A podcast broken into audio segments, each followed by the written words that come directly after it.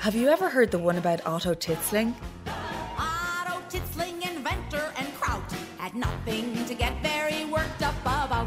His inventions were failures, his future seemed bleak. He fled to the opera at least twice a week. Trivial Pursuit says he invented the bra. One night at the opera, he saw an Aida, whose bust was so big it would often impede her.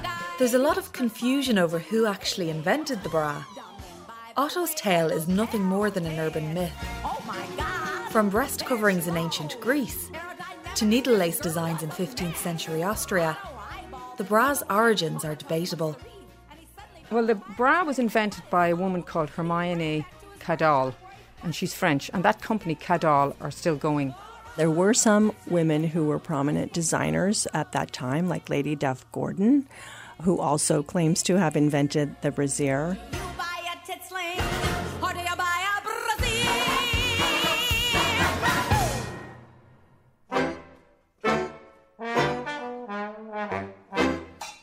Officially, though, credit goes to a woman named Mary Phelps Jacob, exactly 100 years ago. I can't say that the brassiere will ever take as great a place in history as the steamboat, but I did invent it. This is the centenary of the garment which lies closest to a woman's heart. In 1914, Mary had no idea what was about to unfold from this invention 100 years of fashion, social change, and sexual desire. Mary was a New York socialite.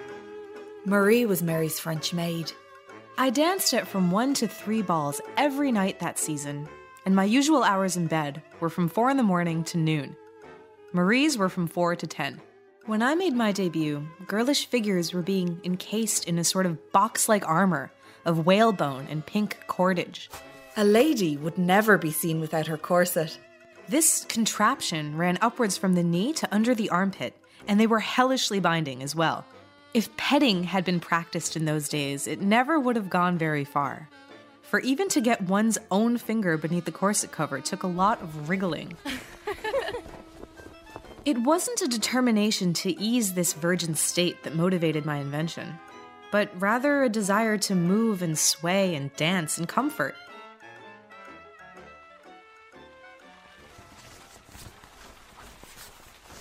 One rainy New York afternoon, Mary began to make preparations for yet another debutante ball. She looked at her corset with disgust. Ugh, I'm not going to wear that thing tonight. It spoils the entire effect. But Mademoiselle cannot go without a soutien-gorge, Marie wailed. Bring me two of my pocket handkerchiefs, I ordered, and some pink ribbon. And bring the needle and thread and some pins into my bedroom. Marie stitched the pink ribbons to the two points below my breastbone. The ends of the handkerchiefs I knotted around my waist, and then Marie pulled them taut and made them fast to the knot behind. The practice being to flatten down one's chest as much as possible, so the truth, that virgins had breasts, should not be suspected. And so the brassiere came to be. The result was delicious. I could move more freely, a nearly naked feeling, and in the glass, I saw that I was flat and I was proper. She was the talk of the town. I was so fresh and supple that in the dressing room afterwards, my friends came flocking round. From then on, we all wore them. Mary's patent was granted in November 1914, and that's when she began manufacturing. Most of my extracurricular activities had to be in secret, owing to undue prejudice about what young ladies could or could not do to turn a longed for penny. Soon Warner Brothers Corset Company also began to make the bra. Things were looking up. And of course, it was fashion.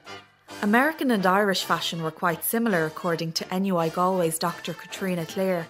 most women, and this might come as a surprise, but women, urban and rural, mostly wore corsets. So this goes back to the 18th century. If you look at photographs of women long ago in the early 20th century, their, their bosom is just as uh, marked, really. So what I think happened, the, the, the, the corset sort of forces up the bust, you know, forces up the breast, and then they wear a bodice. A hundred years on, what does the bra mean for Irish women? The women of the Third Age Centre in County Meath were called their mothers' undergarments. I can remember my mother's bra, which was never referred to as a bra. She always referred to it as a bodice. And the idea was that it was to flatten you in as much as possible. It was practically a mortal sin to show a shape. As far as I remember, there were bones or stays up the side of it as well. She was a typical woman of the time. You just didn't talk or show that part of your anatomy. Sex didn't exist. Even, I'm sure, if you had to go to the doctor about a problem in that part uh, of your body, you were embarrassed about it. Six years after the patent was granted, it was the roaring 20s and the bra came into its own. Women could vote, World War I was over, and there was a new fashion in town.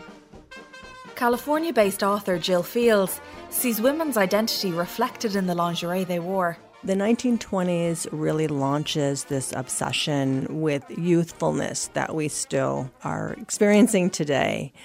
Beauty is very associated with youthfulness. And so older women were all supposed to uh, maintain our youthfulness in part through an uplifted brassiere. A boyish silhouette caught on as women danced the Charleston. You could look at the flat chested effect as a perpetual adolescence uh, for these young women. Older women had a tendency to stick with the styles that they were used to and they'd been raised up with, and the younger women are embracing the newer styles. But you do see a move pretty quickly here toward this flattening bandeau, which was actually designed to compress the breasts and give that flat chested flapper look. I think aesthetically there's a perfect shape. Aesthetically there's a, a pert breast. And breasts are part of a woman's sexual identity. So the look is very important to a woman. Breast volume, bounce, and bra size have all been studied by Dr. Deirdre McGhee for Breast Research Australia, or BRA for short. So there's a, a, definite height that we know looks nice, and, and when the breast is a little bit more symmetrical, where the nipples, you know, more in the middle of the breast, then that's seen as being more aesthetically perfect. The purpose of the bra is to be an external support for the breasts. So the breasts are supported anatomically by the skin overlying them and then fascia within the breast.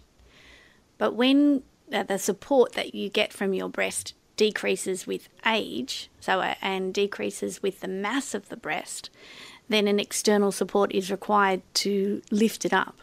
So aesthetically, the breasts will commonly look better with a bra on than with a bra off. While women's identity and relationship with lingerie has changed over the past century, the first bra, this rite of passage, is as significant as ever for younger generations. Are you there, God?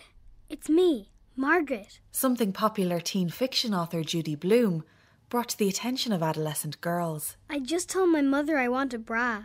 Please help me grow, God. You know where. I want to be like everyone else. When you get your first bra, I think that um, it's you know it's just very symbolic of the next stage of your life for a young girl.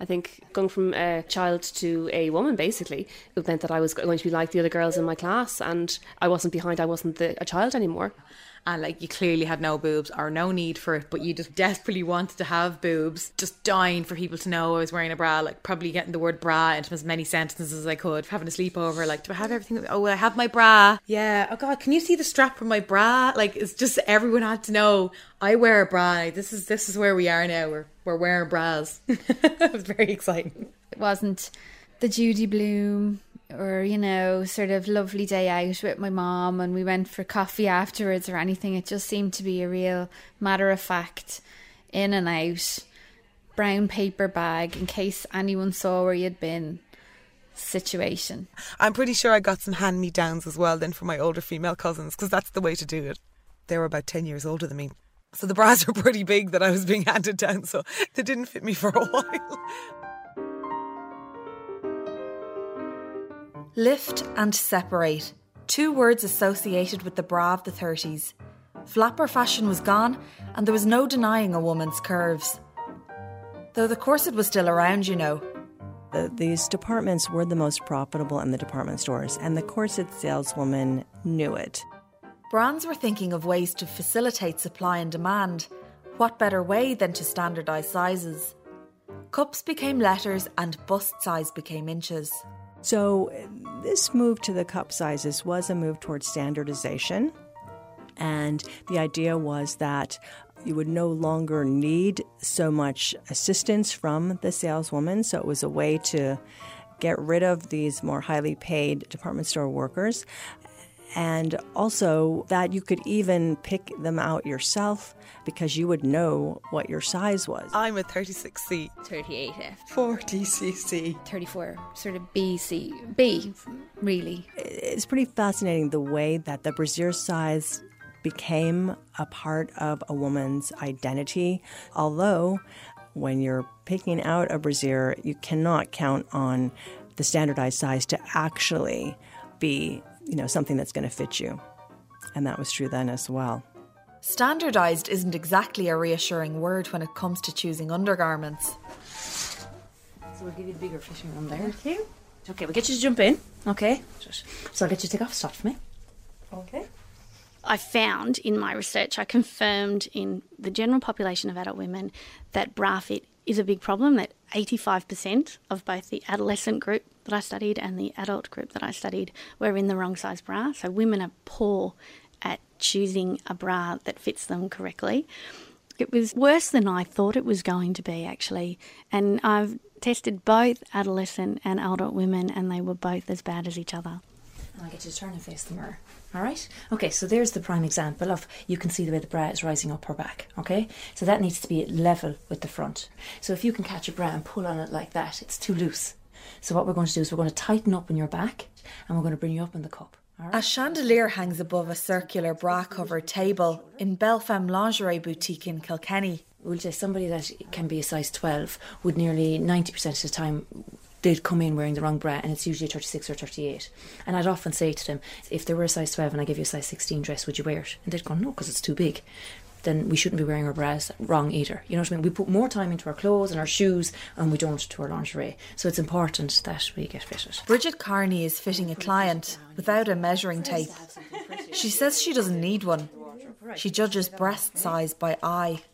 Now and i get you to pop your hands in there. Catch and push down underneath the breast Perfect. Like a lot of people get concerned about the cup size. If it's a double D, E, or an F. Really and truly, the days of ABC are gone. It's all to do with your back and not your cup. Because what it is, it's the weight of your breast is actually balanced on your back. Now, and turn to me for one second. Okay, so what we need to do is make sure that that sits right in against your chest bone. Okay, and what we need to do is lift up the breast and sit it right into the cup. Same at this side, lift it right up and fit it right into the cup, making sure that there's no breast on wire. Okay? I've found very commonly that women are not aware when their underwire of the bra is sitting on their breast tissue. It can be even indenting their breast, and then once they see it, then they feel it's uncomfortable, and they know and they go, "Oh, that's that's terrible," and then they'll feel much more discomfort. Now, the breast is made of fat and gland, and they're both soft tissues, they're not designed to tolerate compression like bone. So underwire should sit on the ribs and the breastbone in the front of your chest. Now, you might find that a little bit tight on you, okay, because you're coming from a really loose fitting bra. So I'm just going to pull the straps up there. Now, sitting right in against your chest bone. Yeah. Okay, and it's level to the back. All right, so you're in a 30 yeah. double F. Okay, so you're down two back sizes. Mm-hmm and up one cup size. What you were doing then is that you were carrying all the weight of the breast here. So if you had tension or pain or anything like that here, it's down to your bra.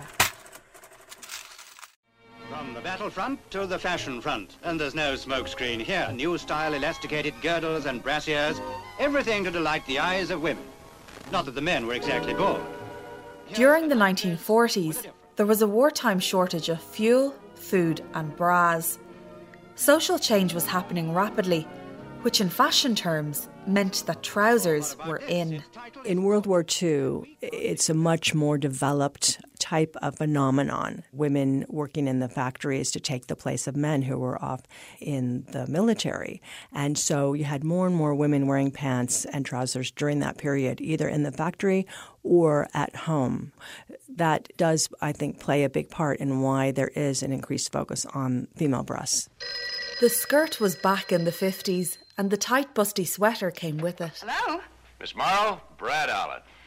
Look, I am in a hurry, Mr. Allen, so if you don't mind. The movies were and are so influential on fashion, and companies took advantage of that not only with the you know well-known product placement, but also with what they called tie-ins. And so the movie companies would work together with different manufacturers to launch a product at the same time a movie came out, or to have cross promotion. And then there were the individual, typically young female stars who launched fashion or looked to as fashion leaders. Pillow talk, pillow talk. Another night of hearing myself talk, talk, talk. First thing you'd look at is their bust, and you'd love to imitate that. Doris Day. Doris Day, yeah, she was lovely. Ava Gardner would be like that, like very, you know. We were all skinny. I suppose food had a lot to do with it at the time because we just had basic food. I mean, how could you imitate her? the thinner the waist, it emphasized the prominence of the bust. So it was very, very important to have a, a thin waist. A kiss on the hand may be quite continental, but diamonds are a girl's best. See, Marilyn Monroe had a big influence on us as well. She always had this quite uh, protruding bust, you know, and nipples, you know. So Marilyn Monroe was like that. So everyone had to copy her, you know, and she had a lovely figure as well. I mean, obviously, fashions in Ireland were did reflect international fashions. There are two things in the 50s about fashion. One is that the style ideal is very much a kind of a, a mature lady style ideal. Women are, they're trying to look older. Nowadays, women are trying to look younger, but in those days, you're trying to look as if you're in your 30s, for example. So, women are trying to look mature, and the big bust is part of that. I found my thrill on Blueberry Hill. It was at the dance halls in Ireland where women showed off new trends. Padding your bra was key. When you were starting to go to dances and uh, you wanted to attract the, the opposite sex, you stuffed your bra. It was well known. And every dance hall, and the ladies in every dance hall. and we would admire each other according to size and that. We had the big ballrooms in those days and the big band, big sound. And the girls would be on one side and the boys would be on the other side. And you'd see a fella you fancy and you'd be waiting for ladies' choice to come up and you'd make a dive across the hall to try and catch your man. And maybe sometimes he'd be gone by the time you get there. Someone else would get there before you. There were tissues out in my time, and we used to stuff the bras with uh, tissues, paper tissues. It was just a thing to do. I mean, you weren't trying to attract men. It was just kind of you wanted to look good, you know. That's what it was. We were very innocent too in those days, you know. We were seriously very innocent. It was a state secret. they never got that far in, in the courting days. I thought they'd try.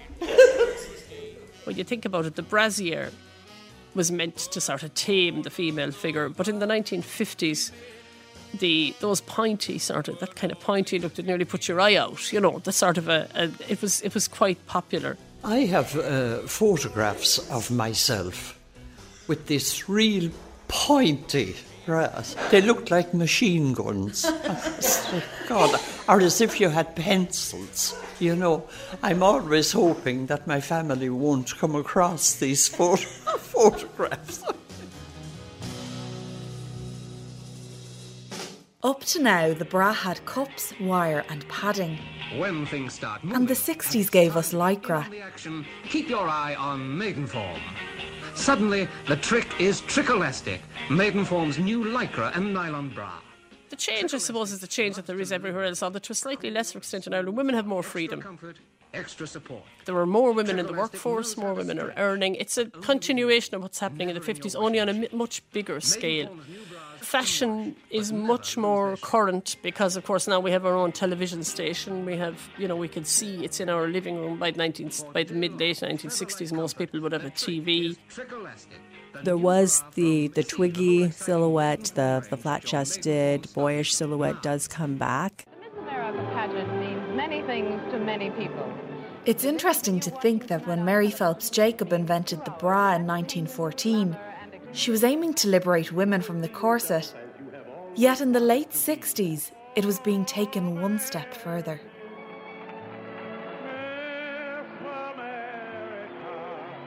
There was a protest by radical feminists at the Miss America pageant in Atlantic City, and they did a lot of performance art in the on the boardwalk there in front of the location of the pageant.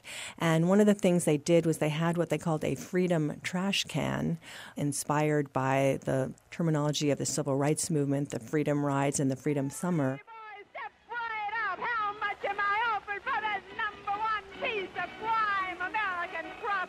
And they threw into that freedom trash can objects that were associated with a tortured form of femininity, including high heels and brassieres. And this is the origin of the myth that they burned bras. They had originally had planned to light that freedom trash can on fire, a la the young men who were burning their draft cards at the same time. But because it was against the law to burn things on the wooden boardwalk, they didn't end up doing that. But reporters who knew about that plan started calling feminists in a pejorative way bra burners because of that incident. So the association of feminism with being against the bra certainly emerged at that time, although they, they were all wearing bras. Although I do remember a few people experimenting with bralessness, but most people sort of gave it up. I think it was usually looked a bit sloppy and it was uncomfortable. I think most women held on to the bra, but what we did ditch in the 70s was the girdle, I think mostly. Ditching the bra for political reasons is a concept that hasn't gone away. In over 30 states in the US, it's illegal to breastfeed in public. The Free the Nipple movement is campaigning for equal rights between men and women a more balanced censorship system, and legal rights for women to breastfeed in public.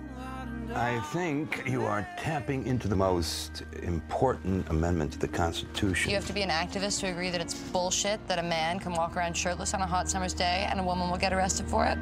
In Ireland, the right to breastfeed in public is protected by law. You gonna give me a smile? No, he wants one thing. That's the hurry up, mammy cry. One of the bra's primary functions is support.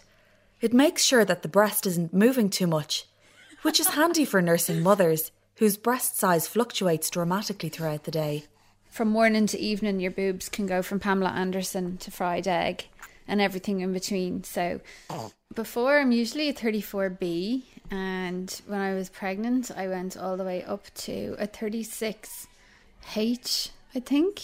You know, for some of us who don't have great boobs, when we're not pregnant, when we're pregnant and breastfeeding, our boobs are beautiful and they're huge and it's flash in the pan, but you know, for X amount of months, you get to have a cleavage that you've never really been used to or whatever. So it can be nice to dress that up as well. When your body changes, priorities change through your teens and early 20s it, it's all for you and finding out who you are as a as a person possibly as a sexual person. And then you do find the right person and all of a sudden you want to start looking great for him as well or her as well. And um and then you have a baby and then it becomes it sort of bounces back to being looking good for yourself again. So it can be all about you and the baby and then you know, all of a sudden your baby's two and it's less about them and more about your husband again. So I think it just ebbs and flows no more than anything throughout your life. I guess it just swings and roundabouts. But yeah, you do start to realise that you can do lots of different things with your boobs and that a bra can do lots of different things for your boobs and it doesn't just have to be to make your husband happy. In the 1970s, a man called Roy walked into a lingerie department, feeling awkward. It's not your average father Ted story. What's going on? I think Ted has a plan. No, I mean in general. Oh, I can't find our way out of the laundry section. He walked back out with an idea to make a man friendly lingerie store called Victoria's Secret. While changes in sports education led to one of the most important innovations in bra history, In schools, males and females had equal opportunity for funding.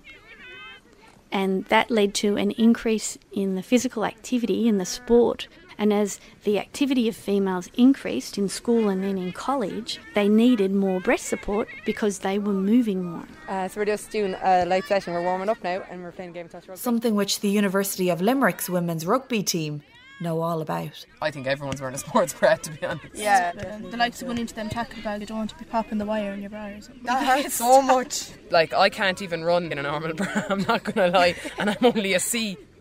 We might be doing something simple, jogging for five minutes, and if I'm not wearing a sports bra, it's a disaster, I find. Like, Every time your heel strikes the ground, your breast will bounce, and the faster your legs move and the more your trunk moves up and down, the more your breast will move. So, if we looked at something like walking to running, her breast might move three centimetres, and then if we got her to run, the breast might move eight. I suppose it's just the pain of something lagging, like, it's kind of like Yeah, a pull. It's like it's pulled down now. yeah, it makes it harder, I find. Yeah, a lot of movement there. You find the straps kind of loosen as well if you're running. especially in rugby as well. Like. So we try to mimic a male. And when a male runs, there isn't so much of a relative movement between the breast and the trunk. Whereas with the mass of the breast, there's a like a lag between the timing of the bounce of the breast and the bounce of the trunk. And that's what makes the breast slap against the chest wall. So we try to get them to move as a unit so that it, it's more like a man, basically. We'll want to lift the breasts up and we'll want to push them in.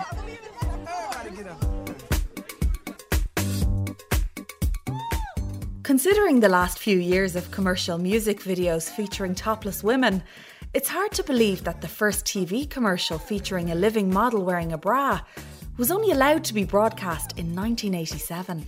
Great looks start with Cross Your Heart. It's not glitter and shine that make you look fine. Great looks start with Cross Your Heart. For a look that's smashing, ooh, so flashing. Great looks start with Cross Your Heart from Playtex, the fit that makes the fashion. It was a decade when breast implant popularity saw bra sizes increase. While Madonna started a fashion for underwear as outerwear, you know, she was able to utilize uh, fashion to promote her music very effectively. Q1990 and a pair of pink silk cone shaped cups. The Jean Paul Gaultier designed those cone bras for Madonna, and it was smart in the sense of really identified her. She was the only one wearing something like that at the time, and we still talk about it. Supermodels and celebrities endorsed bras in the 90s. Sam is a bra fitter in Dublin's Arnott's department store. And as we walk onto the floor, you have Wonder Bra. Wonder Bra has been around for a long time and it's well known for the plunge shape effect. Who could forget model Eva Herzigova saying hello boys on billboards around the world? Posters were rumoured to have caused countless car crashes from distracted drivers. It was very controversial. I mean, now it's up there again. I mean, the younger ladies just love it. One Wonder Bra was sold every 15 seconds. We have a new one which is called the Wonder Bra Strapless. It's actually the hands bra. So it really does act as if there's two hands there holding them up, which is really great because this bra you could actually run a marathon and it will not move on you. It's absolutely an amazing little bra. It's here in their base on Henry Street that twice a year buyers strategically calculate next year's fashion trends. But there's one pattern in Irish consumer behaviour that makes the buyer's job a little bit easier. Continuity be our basics. It's really our bread and butter, and uh, our ladies come in basically looking for our continuity. So we'd have our nudes, our whites, and our blacks, and they're the three main colours that our ladies would come in for and buy. All right, baby, let's do this. Stand by. Here we go. 21st century bras owe a lot to branding. Ann Summers, La Perla, and remember Roy? He was the man feeling awkward in the lingerie store in the 70s who went on to set up Victoria's Secret. That company is now one of the most recognisable American fashion brands in the world, thanks to some ingenious marketing, including a fashion show, which over the last decade has been broadcast on national TV in America.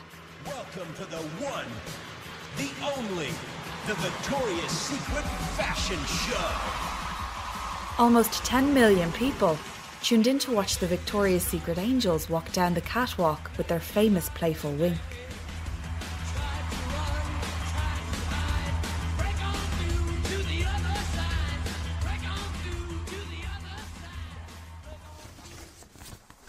In a private room in a house in Askeaton, County Limerick, Mary Noonan is being measured for a bra by Valerie Murphy. I, I go in sometimes in through the department stores and I always walk through the lingerie section and I look and I look and so there was that bit of a hankering that oh why can't I buy some of these?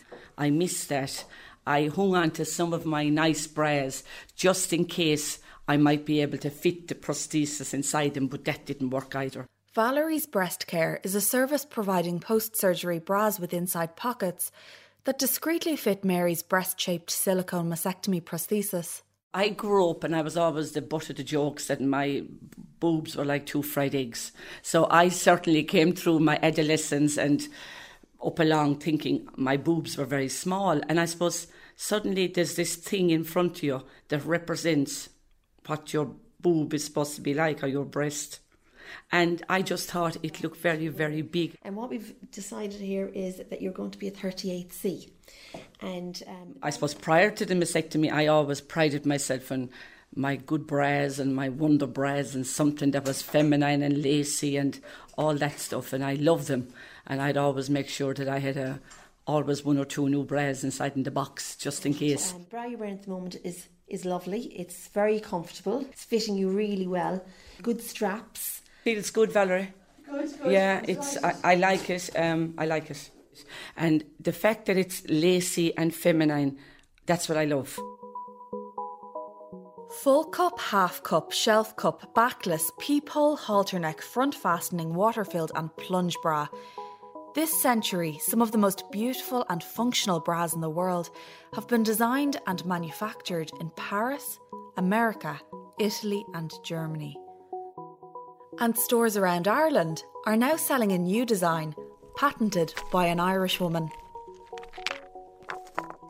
A blue rope fishing net lies at the back of a forgotten pebble beach in Spiddal, Connemara. Rena McCall is capturing photos of it. It's another visual for her colour mood boards. It's also very inspiring, not only for colour but also for inspiration and design here. Over to the right, you can catch a glimpse of the Aran Islands and the Burren over there. Embrace Lingerie is designed by Rena here in Spiddal.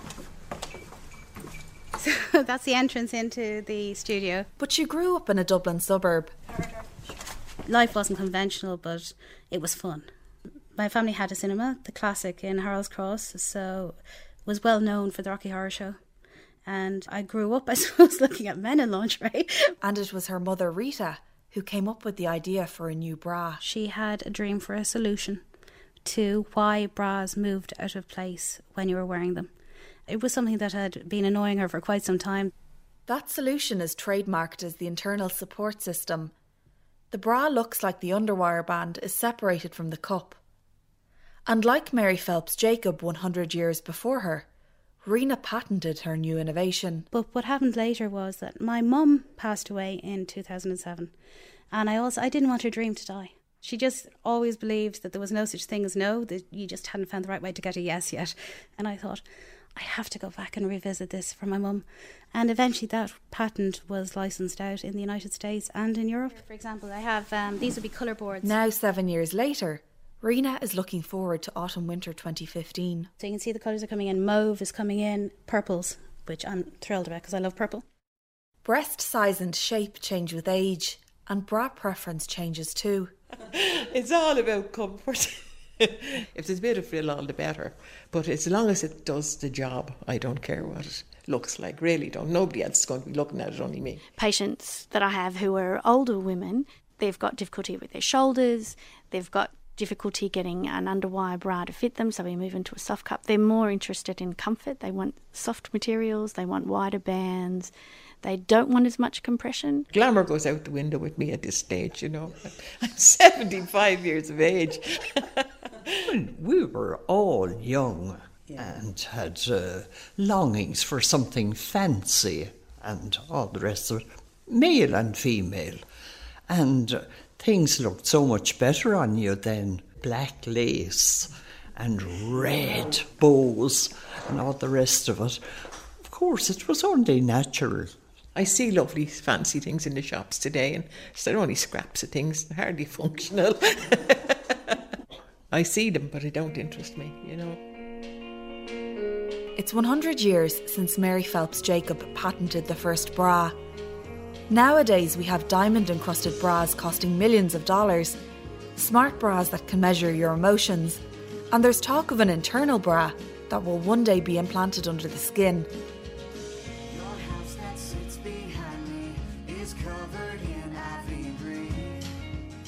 But do we actually need it? We've managed for thousands of years without it, and many women across the world still do. We know that it matters for comfort, but the big question is can we prove it prevents sagging? To do that study, we would have to control for sun exposure, breast support. So the answer is we don't actually know. Smoking, like there's so many criteria we'd have to control that all could affect the skin and the fascia that it would be too difficult to ever prove. I love my bras and I love having big boobs. And to me, a bra is something that helps to carry them in a way that they're comfortable and at the same time helps to make them look good. That's what a bra is all about. I couldn't imagine what we'd do. There was no such thing as a bra. Wouldn't it be awful? When you go around the morning now in the dressing gown, you have no bra on, of course, and you feel floppy and everything, you know, it's, it's an awful old feeling. Thank God for her, or whoever she is, that she created and, and, and designed something like that because it's brilliant. 100 years of innovation, all thanks to one patent owned by Mary Phelps Jacob, which would surely make her a billionaire. A year after the patent was granted in 1915, Mary bumped into Johnny Fields, a Yale quarterback who worked for Warner Brothers Corset Company. I told him of my invention. The long and the short of it was that when I produced the backless brassiere and the patent, the company at once offered me $1,500 for both. $1,500 for both. $1,500. To me, this seemed not only adequate, but magnificent. I signed on the line and went home in opulence. It couldn't have taken many years for Warner Brothers to clean up 15 million or more. Unsurprisingly, the Warner Brothers Corset Company did go on to make millions over the next 30 years, but regrets over selling it didn't hold Mary back. Yes, is both epilogue and prologue to the things I will never forget. With the Second World War, my life took on a clearer pattern. The things I loved gave color to that pattern, and those I had learned gave form. Mary Phelps Jacob, also known as Caresse Crosby, went on to open the Crosby Gallery of Modern Art, and she founded the Black Sun Press, one of the first houses to publish James Joyce, Hemingway, and Ezra Pound. I was not without a plan. Such exciting undertakings drew me far afield. She's the person who liberated women from the binding corset. She died in 1970, but in her autobiography, she called her life in the decades before that the passionate years. I believe there can be no compromise. The answer to the challenge is always yes.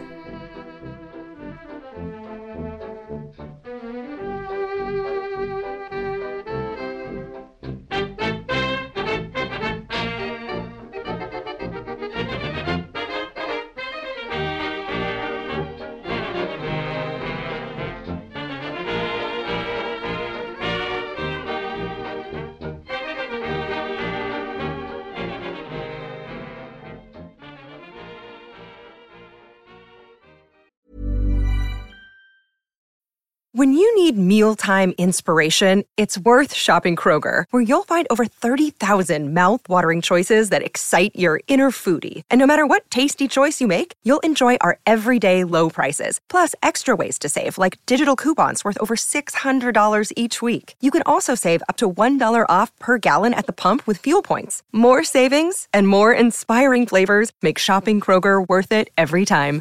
Kroger, fresh for everyone. Fuel restrictions apply.